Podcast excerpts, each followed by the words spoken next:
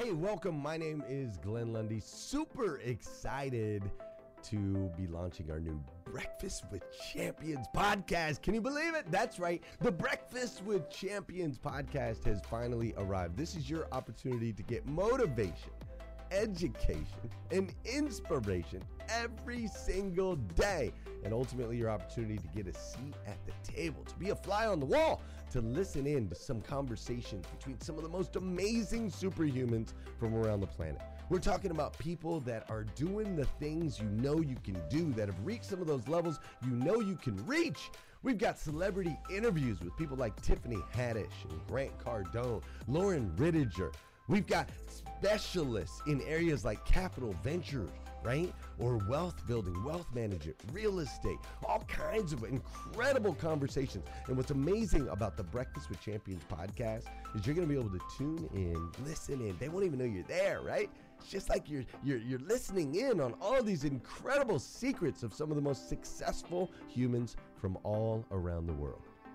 You know, when we launched Breakfast with Champions, we had no idea of the power that it was going to have. We had no idea of the collaborations it would create. We had no idea that we'd be able to connect humans from England and Australia and Saigon and America, of course, all together in one room having powerful conversations that elevate everyone in the experience. Listen, if you like these episodes of Breakfast with Champions, do me a huge favor and let us know. We would greatly appreciate it. We pour into this. You're going to get five to six hours of content every single day, Monday through Friday, five days a week. You can keep coming back. So make sure you subscribe to the podcast. We'd appreciate it. Drop your comments, share your thoughts and your reviews. It mean the world to us if you would do that. And in exchange, we promise you that we will always create a space, a safe space where you can come. You're not going to get politics here. It's not going to happen. You'll never see any type of division in here. It's actually exactly the opposite. We have a bunch of different people with different belief systems, different upbringing, different backgrounds. We've got people from all different ethnicities all coming together. But the one thing that we share is everyone in this room shares the same heart. And it is a heart to elevate you, to encourage you, to inspire you, and to help you become the absolute best version of yourself that you can possibly be. So if you would do us a favor, write those reviews, subscribe to the podcast, tell your friends. We're going to be here, and we hope that you will be too. Enjoy Breakfast with Champions. You'll see there in the notes that you can skip forward, you can move back. If you need to pause it for a minute, you'll now have that opportunity to do so.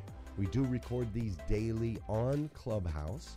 We have a Breakfast with Champions Club there, or you can follow me, Glenn Lundy, if you'd like to see those rooms. If that's an app that you enjoy, you can always come in and tune in live, or of course, just sit back and enjoy right here on the podcast and anywhere your podcast can be found.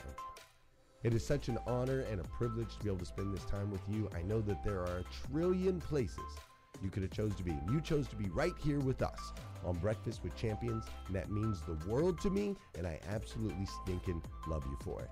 So with that said, we are excited to launch the new Breakfast with Champions podcast. Thanks so much.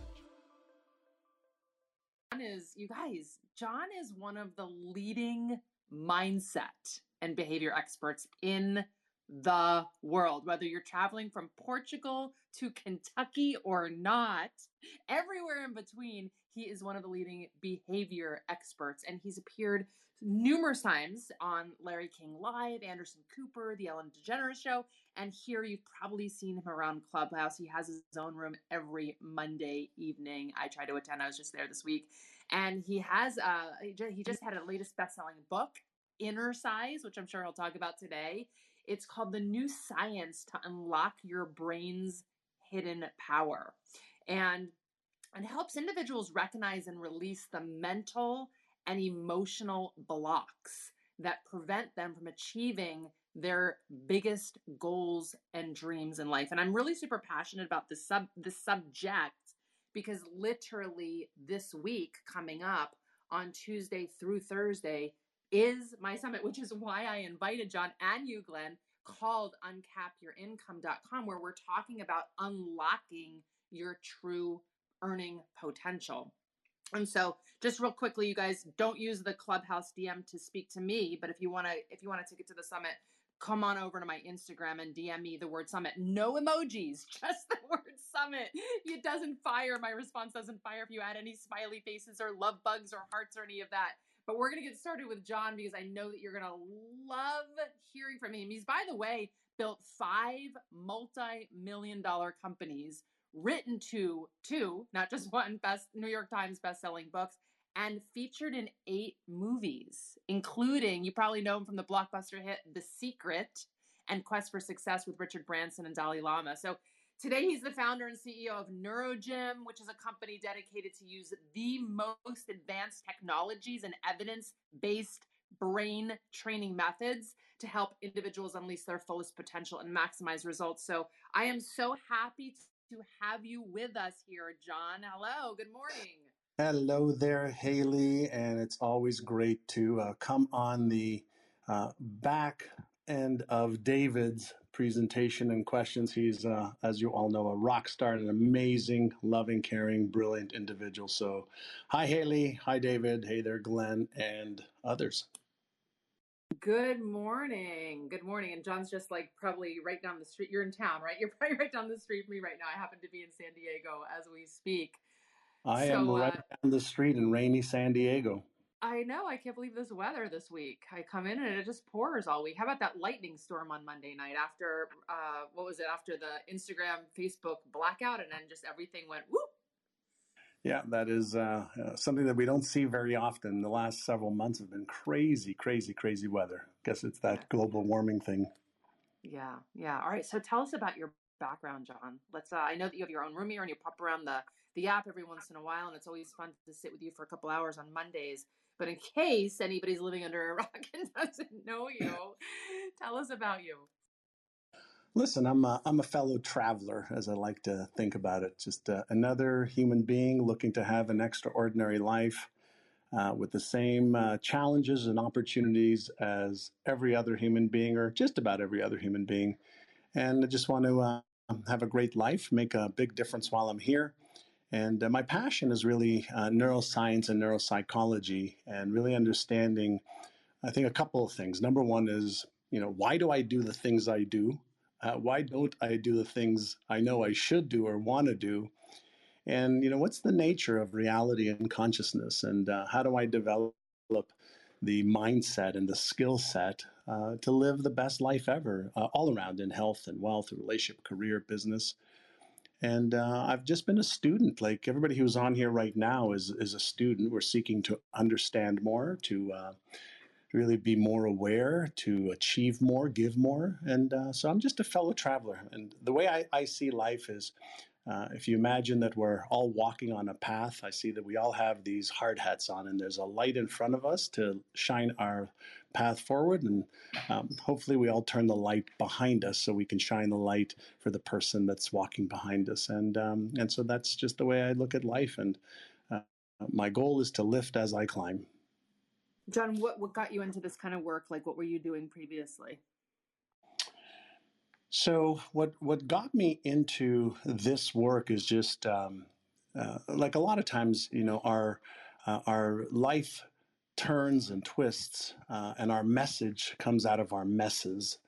And in my teens, 13 really to about 18, 19, I um, got into a lot of trouble with the law uh, drugs, breaking and entries, lying, stealing. Uh, I left high school at grade 11, failed English, failed math and just didn't think I was going to end up with um, much of a life other than you know the job that I had at the time when I was 18 was in a shipping department making a buck 65 an hour, and I had a chance meeting that I said yes to, and um, it was my brother who set it up. He was a, a tennis pro that was teaching this uh, very successful entrepreneur um, uh, tennis, and he was telling my brother. I'm sorry, my brother was telling him about the challenges that I was having and that I was creating in my life.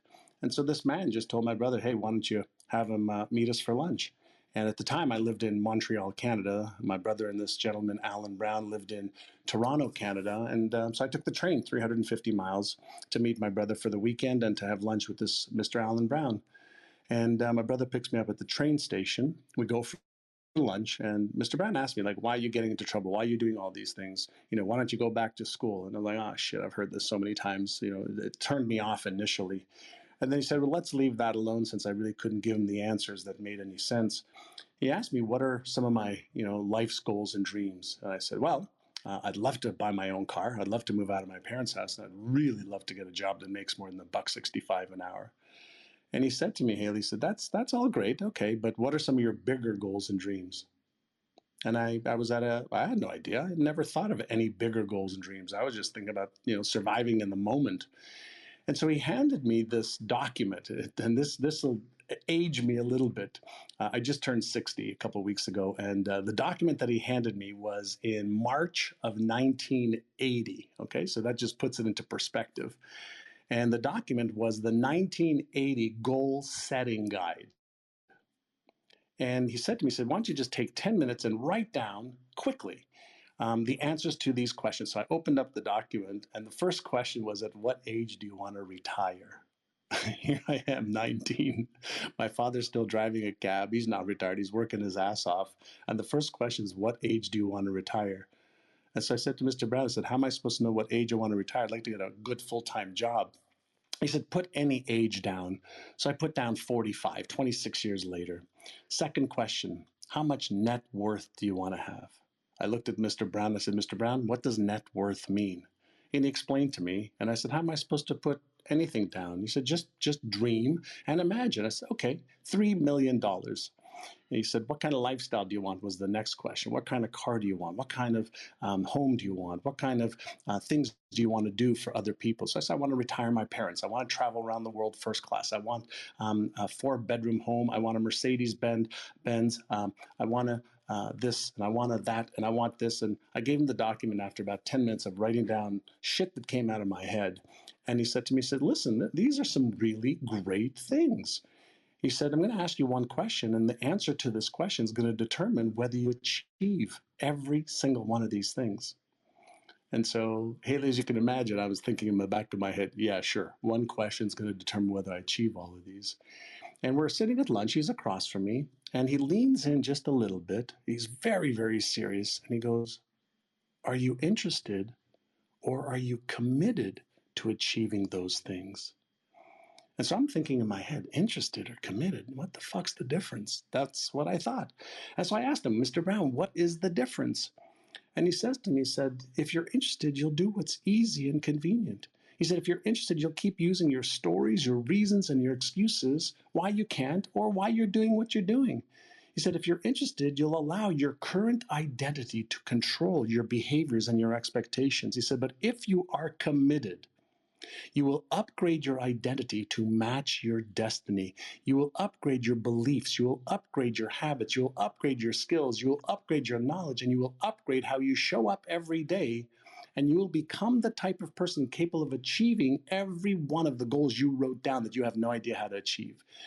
And so I was like, wow, interested, committed. My God, this, this guy's putting me on the spot. And I don't know why, Haley, but I just blurted out of my mouth, I'm committed. And he leans over again. He says, In that case, son, I will be your mentor. And the first words that came out of my mouth was, Wow, that's great. What's a mentor? And he began to share with me what a mentor was. And to cut the, the story short, I moved to Toronto two weeks later. I enrolled in real estate school, which I didn't want to do. I borrowed the $460 that I needed because I only had $40 in my bank account to get into real estate school. I got my real estate license five weeks later. He started to teach me about selling real estate. And over the next 18 months, as a 20 year old kid, I made $180,000 under his coaching. That's the beginning. And then I started my real estate career at 19 years old. And then at 26, I started my own real estate company. And between the age of 26 and 36, I opened up 85 offices, 1,200 salespeople that were doing $4.5 billion a year by the time I was 32. And I'd become a millionaire and achieved all of those goals way in advance of 45. So that's the beginning. And so then I've built several other companies. Uh, I've also failed miserably in one of them. So there's the um, very, very high level with some detail overview, Haley, for us to begin. Wow, that is such a great story. I, I, I haven't heard that whole story from you. I was thinking to myself, like when he said, I'll be your mentor first, you were like, yes. And then you were like, oh, I'm scared as shit. yeah, I didn't know what a mentor was. Like, I, well, also, I just think like you know, when you decide to go in and say that you're committed versus you're interested, it is such a different energy shift. And I don't, maybe people don't realize that if people, you know, people are sitting here in the audience and they, they, they, they've, they've said to themselves their whole life they're interested, but they've never really said, I'm committed and done what it takes like even just saying these words like just explaining this and having this conversation with you kind of makes my skin quiver because i know what it's like to be committed and it's once you say yes and you commit whether you're working with a mentor or not it's freaking scary. Sure it's it is. well the, the, there's you know the reason i got into behavioral neuroscience research is to understand for me right first i i was my own student right? I wanted to achieve more um, I didn't feel like I was smart enough. I didn't feel like I was good enough. I felt worthy, but but I also didn't know the work to do. But once I started getting into personal development at the age of 19 is when I started, a long time ago, 41, you know, uh, or 39 years ago.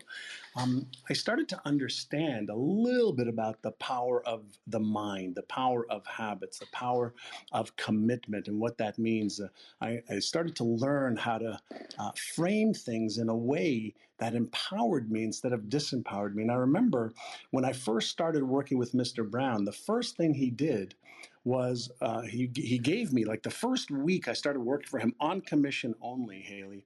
He put a sheet of paper in front of me, and then he put this document right next to the sheet of paper. And the sheet of paper had a hundred um, circles in it, and each circle had a number. So, for example, circle one had $15, circle two was $30, circle three was 45, 60, 75, 90, 105, 120, 135, 150, etc. All the way to 1500. He says, okay, Here's the game of real estate.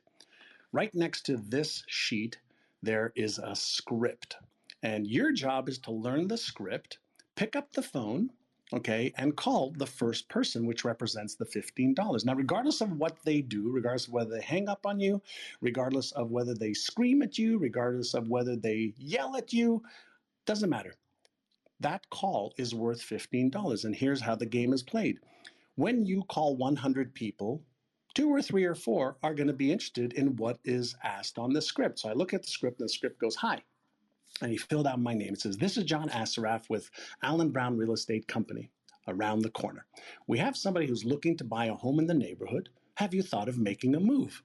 And then there was this like arrow. If they say yes, say this. If they say no, say this. So if they say yes, my answer was, Oh, great. Can my broker, Allen Brown, and I come over today at three o'clock, or would five o'clock be better? And he taught me that that's an alternative choice, not asking them a question of, well, can I come over? You go, oh, there's a technique here. Great. He said, if they say no, say thank you and say, by the way, have you heard if any of the neighbors are looking to make a move? If they say yes, get their name. If they said no, say thank you. And oh, by the way, do you know when you might consider making a move so we could put it into our little Kardex system over here and we'll call you around that time? So, what I just described to you was A, he taught me that when I was calling people I didn't know, he avoided me having something called call reluctance and a fear of failure or being rejected, embarrassed, ashamed, or ridiculed. He, he taught me that they were rejecting what I was offering at the time, they weren't rejecting me. So he gave me the right frame to not be afraid of cold calling, to learn a script so I knew what I was saying, and he prepared me. And so I made 100 calls every single day. And every single day, I ended up with some leads. And initially, he helped me go on listing appointments. He helped me go with people, you know, to see homes. And he taught me what to say, how to say it, how to show, how to market, how to sell in a very, very transparent way. So not only did he teach me the mindset that I needed, he taught me the skill set I needed, but he also taught me the action set that I needed. Here's what you do every day. Here are your daily rituals for success. And then he put me in an environment with a whole bunch of other agents and accountability to do the things that were going to achieve the success that I wanted. I learned that model 39 years ago. And that's how I built my real estate company and every other company. Oh my gosh, you're speaking my language. I love that because so many people think that if they just listen to somebody else speak about something and they get it in their brain, that there's going to be this massive shift or result. And I've been talking about this, John, actually for a really long time about stepping into your own life. And what I mean by that when I say that is not just listening to what other people are doing and being a consumer of information, but actually implementing it. And there has to be along the way, obviously, those mindset shifts that are happening and you know changes in like neuro neuro tools that are helping you change the way that your that your brain is shifting. Um, I, I, don't know if you guys noticed this, probably not, because um, he may not be popping around the room. But my husband is in the room right now. His name is Wes, and he doesn't come onto Clubhouse that often. But I, John, I know you met him at our house um, last month or so, and he and I have been going through this program. And one of the exercises that we did was like we were literally in this virtual room separately, like we were in separate rooms. Oh, but and by the way, he's I think he's wearing. If you guys want to check him out and follow him. And by the way, he are, are you there, Wes? I don't know if you can speak. I think you or like yeah, yeah, like doing a run or something. no, I mean it's, it's, one of those things where I haven't been on Clubhouse for probably three or four months. But then when Haley said she was going to be interviewing John, I was like, I've got to listen to this. So I'm excited to be in the same room and get these tidbits of information that you offer, John. So thank you so much. Hey Wes, yeah. nice to uh, nice to connect again. Yep. And, and and by the way, you guys, not to not to brag, but I'm going to brag. Um, Wes was a world class triathlete. So, you know, one of the guys making real money when he was racing and winning um like literally races around the world for Wes just I know you hate doing this but tell them how many races you've done and and, and what your stats were because because it's relevant because of the mindset yeah I mean the mindset aspect was very important with the training of triathlon of course but I raced in um, over 23 countries many multiple times and did over 220 triathlons and was on the national team for like eight years and USOC Triathlete of the Year, and it was one of those things that I just truly enjoyed, and um, it was an exciting experience for me. So we'll have Wes come back and I'll do a segment with him sometimes so you guys can pick his brain, those of you who are trying to get out there and move your bodies at a different level. Um, but the reason I bring this up is because uh, John Wes and I were in this, we're in this program and you know, it's, it's, it's Shanda Sumpter's um, program. You know, you're friends with her too. And um, we're in this one exercise where we're sitting in this room, virtual room and separate. Like I was with my group, he was with his group and people were like kind of screaming at us like, what do you want? What do you want? What do you want? What do you want? And it went on for like 20 minutes where we had to respond. We had to respond to people screaming at like what do you want? And making that making that commitment turning that intention into an actual like like reality we want and then implementing and taking action was uh, mind blowing to me because I've been in many different over the last decade or more leadership, personal development, mindset programs, and that. And I think the difference is is like the three pieces that you're talking about putting together. It's having the mindset, it's having the skill set, it's having the tool set, but it's also actually taking action and making that commitment to what I'm calling stepping into your own life. And I'm I'm so first of all, I just want to tell you I'm so grateful that you're here in this room to talk more about this, to continue on. We'll have everybody be able to pick your brain in about, I don't know, five or ten minutes because I know people are going to want to ask you questions. And I also want to thank you again for coming and attending. And I know you've got your own event. You can talk about that too. Um, my, the summit next week because next Tuesday through next Tuesday through Thursday, I'm having an event called Uncap Your Income, which is we've got 25 rock stars, including Glenn, who's on the stage here, Emily, who's on the stage here right now. I'm scrolling down to see if there's any other. Barbara, who's on the stage right now.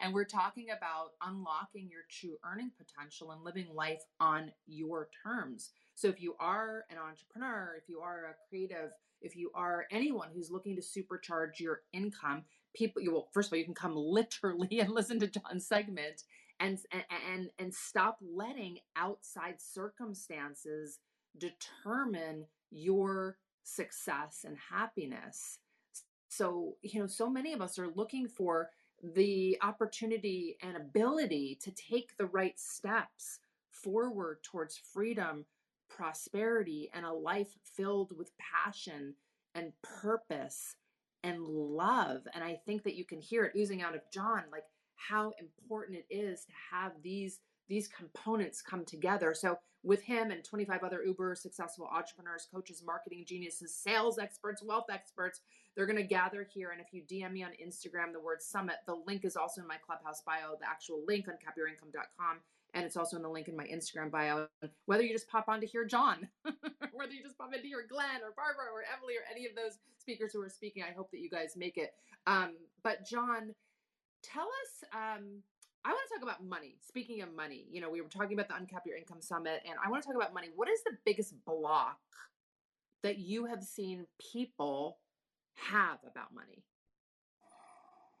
Um, I think first and foremost, Haley, they don't really even understand um, the concept of, of money and the five pillars uh, involved in playing the game of money. So if we go back in time, to when we didn't even have money or currency. You know, we were living in, in, you know in tribes on the banks of rivers, and people started doing things. And then as the tribes got bigger, you know, one tribe stayed in one location, another tribe, you know, moved down the river, uh, and some of the tribes people got great at you know picking berries and, and and getting grains and some started fishing and some started hunting and then they started to exchange you know three fish for your basket of berries and we started this means of exchange um, between tribes. Uh, and then when we started to live in cities uh, we continued this bartering system and then we put a value on you know one haircut for you know fixing your horse's hooves.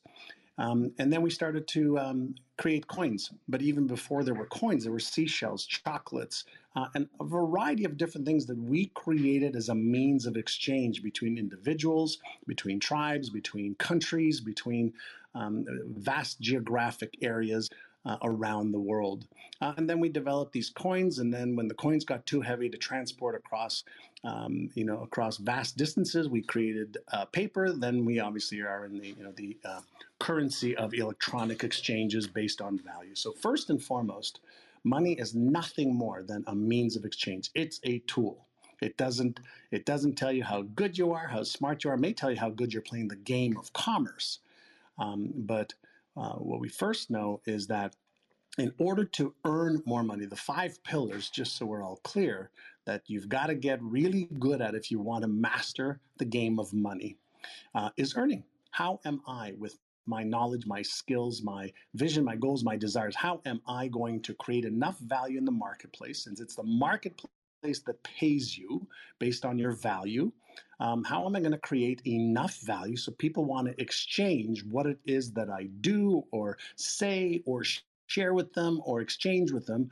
How do I make whatever it is, 10,000, 100,000, a million dollars, whatever it is that you want?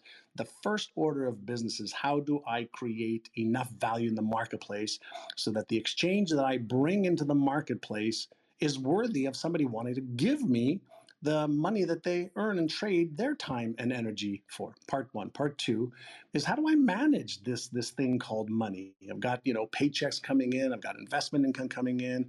Uh, I've got this management thing for all of the uh, things that require money. So I need to learn how to manage not just my inflows.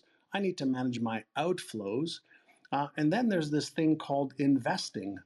And most people don't invest. Most people are gambling or speculating because they don't have a framework, okay, and a philosophy for how do I invest so that there is a predictable, as much as possible, uh, upside for my investments. So now I need to learn how to earn. Now I need to learn how to manage. Now I need to learn how to invest. And based on you know my age, my philosophy, my risk tolerance, I need to have this framework of what am I doing? What percentage of my money should be, you know, for gambling, for for speculating? Um, because investment means you're looking for an ROI, return on that investment, and depending on the math. Um, if you want to double your money every three years, you need to earn a certain interest rate per year. If you want to double your money every five to seven years, the interest rate is different. Well, it'd be a pretty good idea knowing that going in to each investment. So then we have the protecting Now, how do I protect my business, my intellectual property, uh, my home, my investments? how do I protect it if I'm if I'm in the stock market? Uh, how do I protect it if I'm in real estate? How do I protect my business and the assets? Well, there are ways to protect your assets, uh, and then we have this thing called debt, and too many people use debt uh, because they don't know how to manage money and they don't know how to earn more than they manage, um, and so they are constantly in a state of debt. Now, all of this starts to become your psychology, but also becomes your expectation points. And when we're talking about the neuroscience of wealth, the neuroscience of earning, investing, managing, protecting, and either using debt as leverage or getting out of debt, there are techniques for every one of these things. And so most people's problems isn't that the how to doesn't exist, they just haven't made a commitment to level up their skill sets so they can. And now we get into the domain that is my wheelhouse, and that is why. Why aren't you learning what you need to learn? Why aren't you applying what you do already know? And now we're getting into the neuroscience of uh, networks and circuits in the brain that turn on or off. And you mentioned earlier, you know, one of the things I do every year, and this year will be the ninth year, we're doing our uh, annual Brainathon, where I bring some of the leading brain and success experts to share what are some of the latest techniques and technologies to help people first identify what may be holding you back mentally or emotionally and even strategically? And then what are the latest uh, tips, tools, techniques, methods to really get your brain to turn on its success switch versus keeping reinforcing the patterns that have become normal and comfortable for you. And um, you had mentioned um, how people can find this. If you go to either brainathon.com, uh, our next live event uh, with usually about 100,000 people sign up for it. It's free. It's about six or eight hours. If you go to brainathon.com or you just go to my Instagram and type in, as you mentioned earlier, just the word brain with no emojis, no, no, no message, just brain, B R A I N. Uh, it'll take you to a page you can I'll sign help you out, John. Too. I'll help you out too. If they Thank message you. me, if they message me the word brain too, I'll help you guys out. But just make sure it's on Instagram and it's not on Correct. Clubhouse. We don't love the Clubhouse DM here. And Yeah, you can do it on. yeah, go ahead. We set it up on on Instagram and or on Facebook Messenger. Awesome. All right, great. I'm, s- I'm So that's excited to that's attend. there's a long-winded answer to the question. It's not that they can't, and when we if we have time, Uh, I'll so give I'm, you just, the then I'm going to ask you, like, why won't they? Like, what is your theory on why people won't? Um, well, it's not a theory; it's a fact. So let's let's get that straight. There's only four things. yeah, so let's get four things straight. So um, there's only four things that can hold people back. And again, if we if we go to the neuroscience of behavior, um, so let's say somebody's listening and says, "Okay, um, you know, I, I, like what John is saying." Let's say they don't have the knowledge. Let's say they have a big vision, uh, big goals of what they want to achieve, and they even have, um, you know, the limbic system um, activated with why they must achieve it. I must achieve this vision and these goals because, and they write out all of this stuff, right? Um, and um, so, first part's great. But what happens in our brain, all right, if we have a lack of the knowledge and skills of what to do it? There's um, some stuff that I that I started um, teaching a few years back before I wrote my newest best-selling book, Innercise, and that is imagine that you have in your brain. Uh, in the front parts of your brain, over your left eye and over your right eye. So, over your left eye is the Einstein part of your brain, it's called the left prefrontal cortex. And that part of your brain is your imagination. That part of your brain is your CEO, your executive director, uh, the part of your brain that can choose what you want, can make a commitment for what you want, come up with the reasons why you want to do it, and even come up with a step by step methodical plan of how to achieve it. Easy, right? We can do that. That's called your, you know, conscious thinking CEO, executive director of your brain. But right next to uh, that part of your brain is called the left prefrontal or the right prefrontal cortex, and I call that the Frankenstein's monster. So imagine the gas in your car. You can go fast and turn left and turn right, and it's easy once you're going. But there's also the brakes that can stop you dead in your tracks. And What happens if you have your foot on the gas and the brake? There's a lot of movement, but you're not going very far. You're staying stuck in that place. So, what happens with the right prefrontal cortex is that is the part of our brain that's actually been evolving for millions of years, that is one of the most sensitive parts of our brain. And its job is to do this after you say, I want to achieve this and I'm committed to this, and you share it with your friend and you kumbaya and high five and hug and do all these beautiful dances that we do when we're excited and dopamine is being released in our brain. It says, okay, Haley, okay, John, okay, Wes, um, what if you fail? Uh, what if you succeed and then fail? What if you do it again and, and commit to it again and then you disappoint yourself because you don't reach the goal? What if you're embarrassed? What if you're ashamed? What if you're ridiculed? What if you're judged?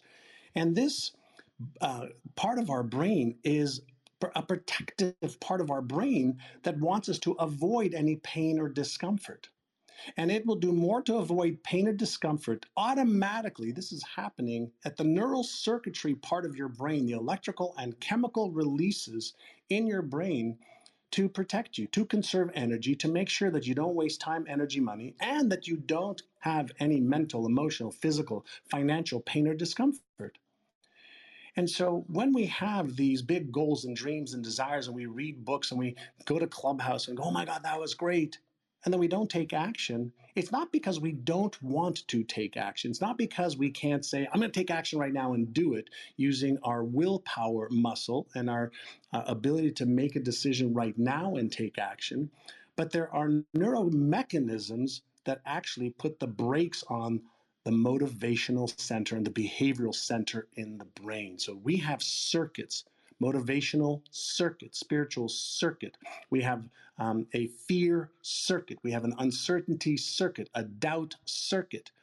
And if we don't have the skill to recognize which circuit is on or off, which we're now learning finally, we're learning more about the circuits and the networks within our own brain. We have a salience network, executive function network, and something called the default mode network, otherwise known as your automatic self, the habitual thoughts, emotions, and behaviors that you have become accustomed to is what you will do week in, week out, month in, month out, because of how the brain is wired from birth.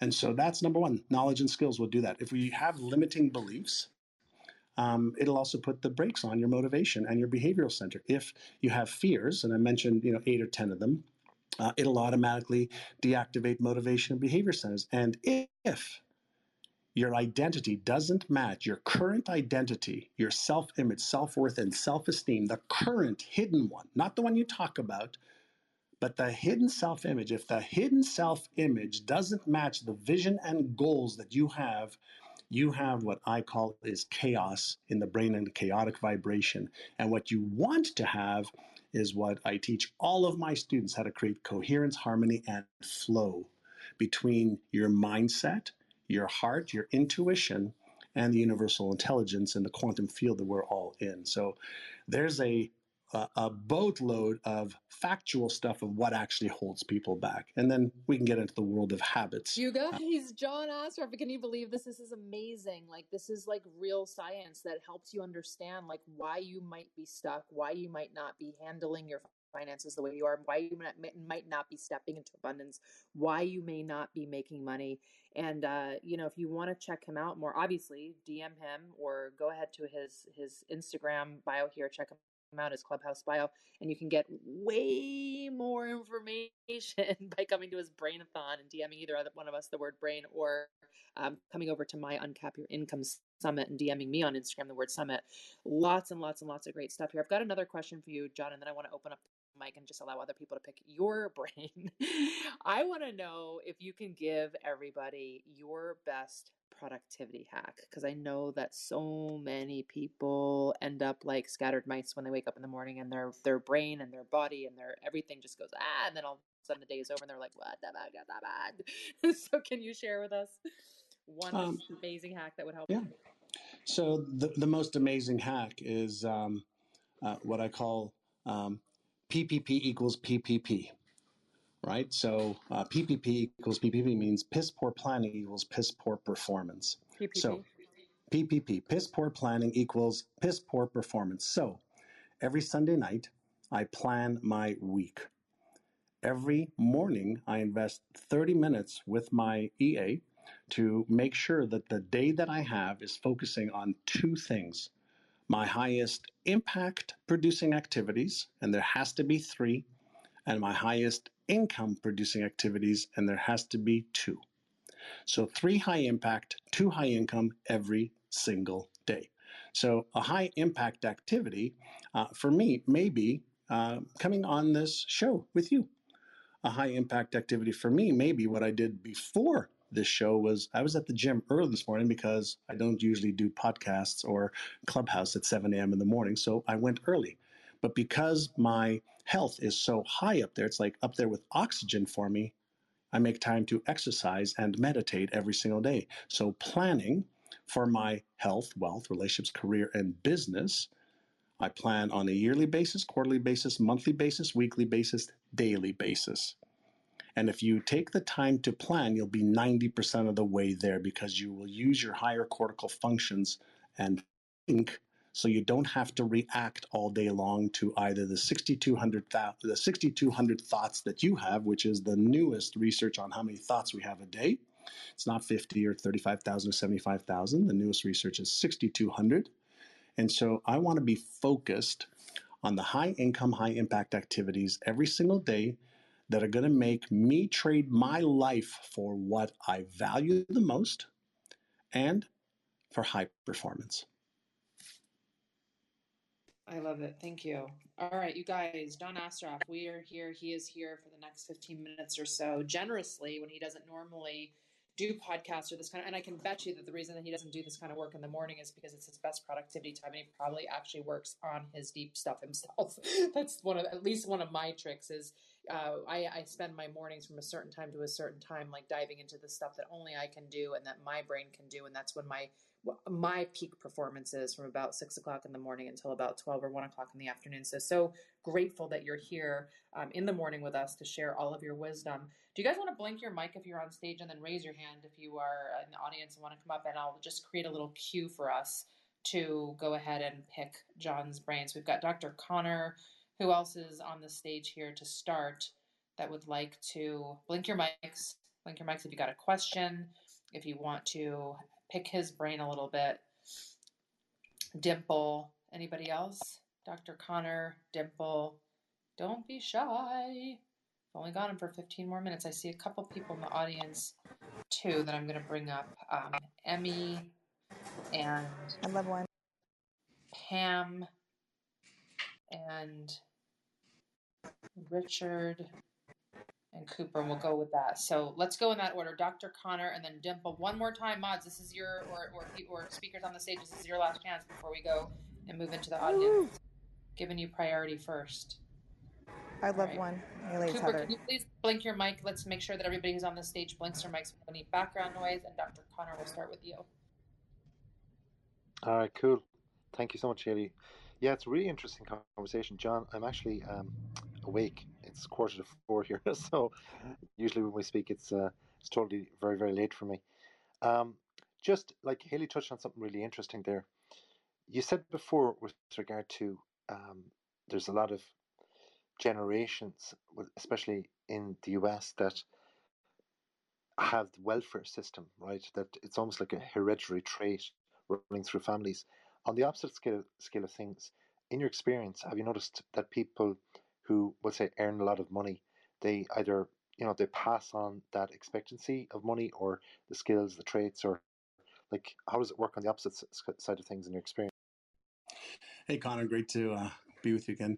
So, listen, here's a here's a really interesting thing. Um, the research around uh, welfare is the average welfare recipient is seventh or eighth generation welfare recipient in the United States. So, if we look at genetics first, so uh, let's say we have a genetic predisposition. Um, you know, for for welfare, and you know that's just part of our genetic code. And then we're born into the environment that not only activates that propensity, but it reinforces it through, through the environment. So that's part one. Now let's take a look at people that are, uh, are born into an affluent environment. That is what they learn, but there, there are, there are uh, anomalies to this. So let me give you an example. Let's say you're born into uh, an affluent family that fights like hell around money or um, the accumulation of, of, of money and wealth is such a negative um, has such a negative impact on you because maybe you don't see um, your a parent or both of your parents or or maybe you know you're sent off um, you know maybe to school or to live with relatives and your association with money is negative you will associate having money with misery and so here's the thing to understand when we are born uh, if you think about your brain, right? I'm going to go right back to the neuroscience with Connie. And I have had this, these discussions before. We're not born with any beliefs. We're not born with any self image. We're not born with self worth, self esteem. We're not born with any fears. We're not born with any habits. We're not born with any knowledge or any skills. We are born a clean slate.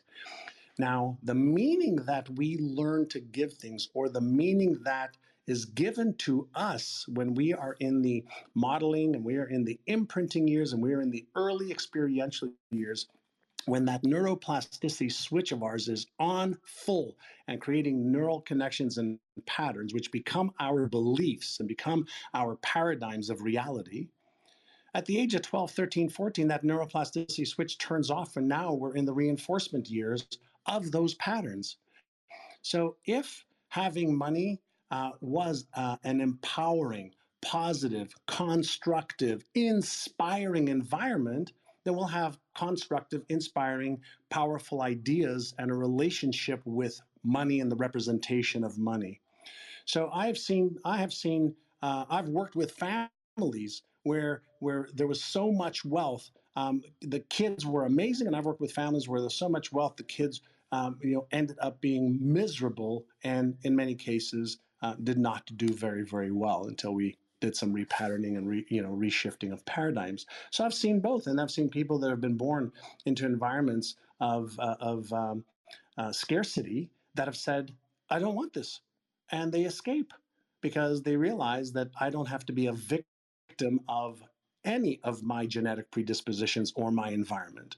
So when we get the mindset right uh, and we upgrade the skill set of how to, whether it's how to master your mindset, how to master your emotions, how to master your behaviors so that you are captain of your own ship. Now you have an empowered human being. And if you're a victim of a, you know, whether it's automatic negative thoughts or automatic negative emotions or uh, disempowering, destructive habits, and you don't know how to let them go, then you're ignorant. Now, I want everybody to understand, please don't get mad at me for calling you ignorant. I'm ignorant. Ignorant just means I don't know. That's all it means is not knowing.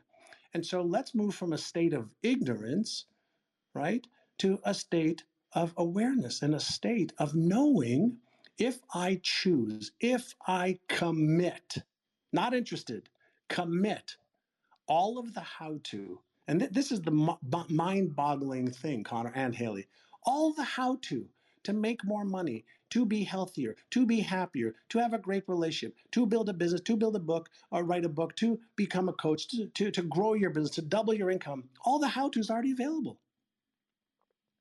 And the question is, are you committed or are you interested? I'm going to keep coming back to that every single day.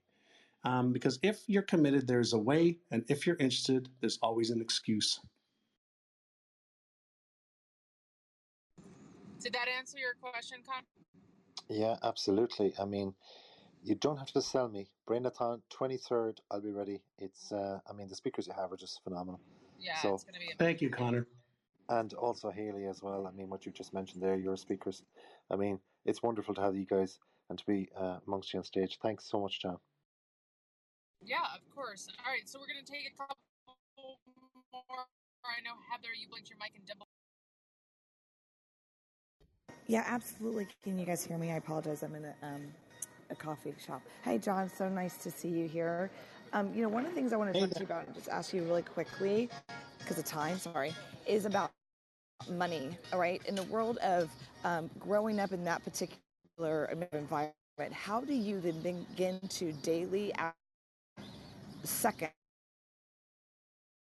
of that and responsibility for for money money is one of them of course there's many things but how do you start to take ownership and responsibility that we get to change those on a daily so just so you know, you you were breaking in and out, and and I don't know if uh, anybody else, Haley, if you could hear what she was asking, if you could repeat no, that. I can really hear. Can you repeat it, Heather, or else we'll just move to somebody else and come back to you if you get more better reception.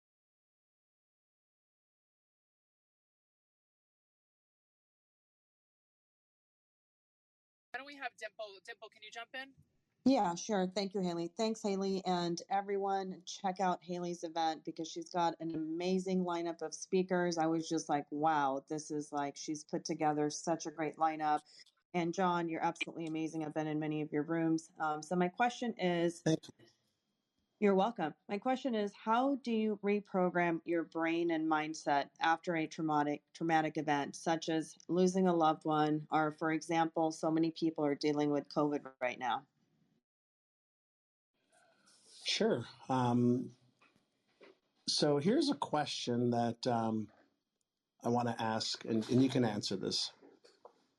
And I lost a loved one to COVID. My mother uh, got COVID on May 2nd uh, and died May 9th or May 8th, six days later from diagnosis to death. So um, I'm not looking for, for anybody to say anything. Just so, how do you deal with the loss of a loved one? It's a very, very um, a tough thing to do. I was on the board of the Jenna Druck Foundation, which actually helps people deal with the loss of a loved one. That is that is their mission, and my wife and I donated to them while they were still going, and um, and so there's a couple of things. Um, I think it, it depends on uh, on age. It depends on how. Um, the more traumatic the the death and the means of the death, the harder it is uh, for somebody. And, and, the people that you know that um, you know came to the, to this foundation, a lot of them you know lost a, a loved one to suicide, to to a killing, to to a, a horrific disease, and so uh, there's there's a lot of different tools that you can use, including, you know, in the grieving process. What, what we know about the grieving process is everybody grieves differently.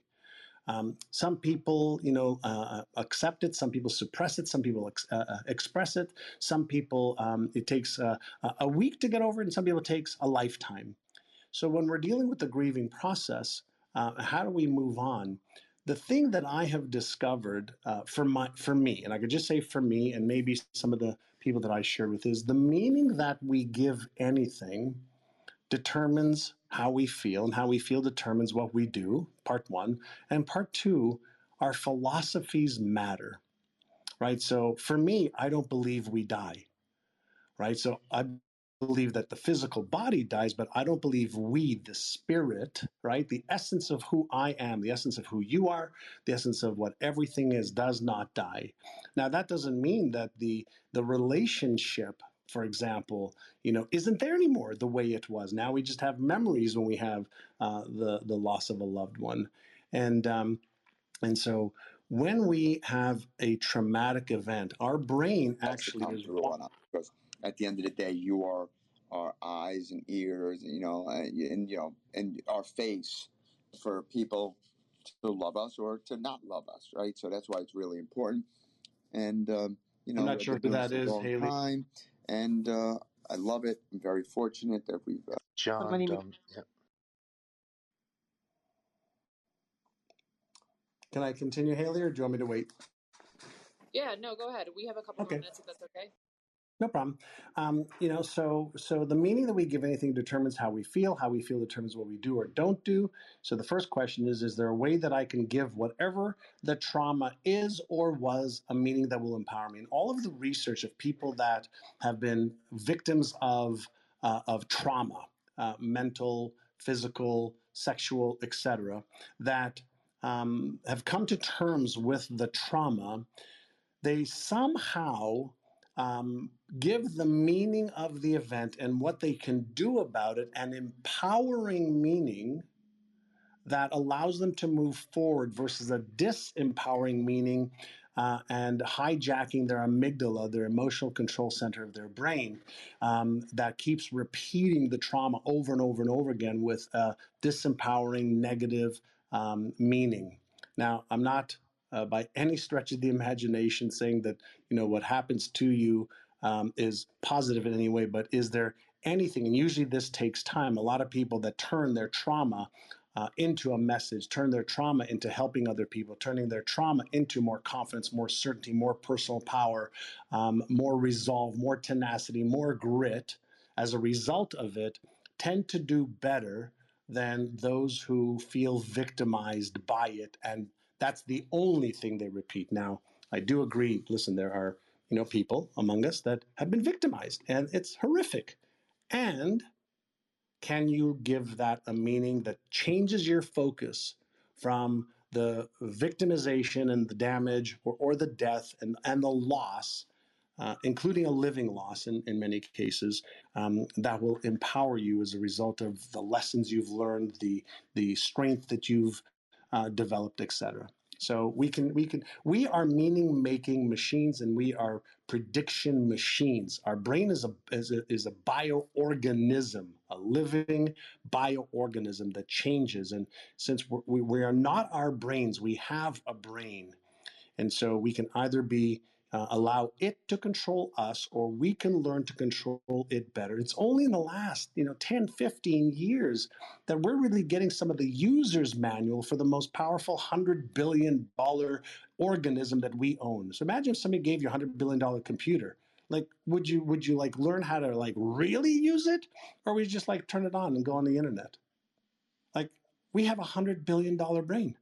And many of us don't have the user's manual for it. And that's why I do the Brainathon. That's why I wrote my book Innercise and my other New York Times best-selling books um, to give people the user's manual, you know, so that they can uh, deal with whatever cards life gave them and play the best hand possible.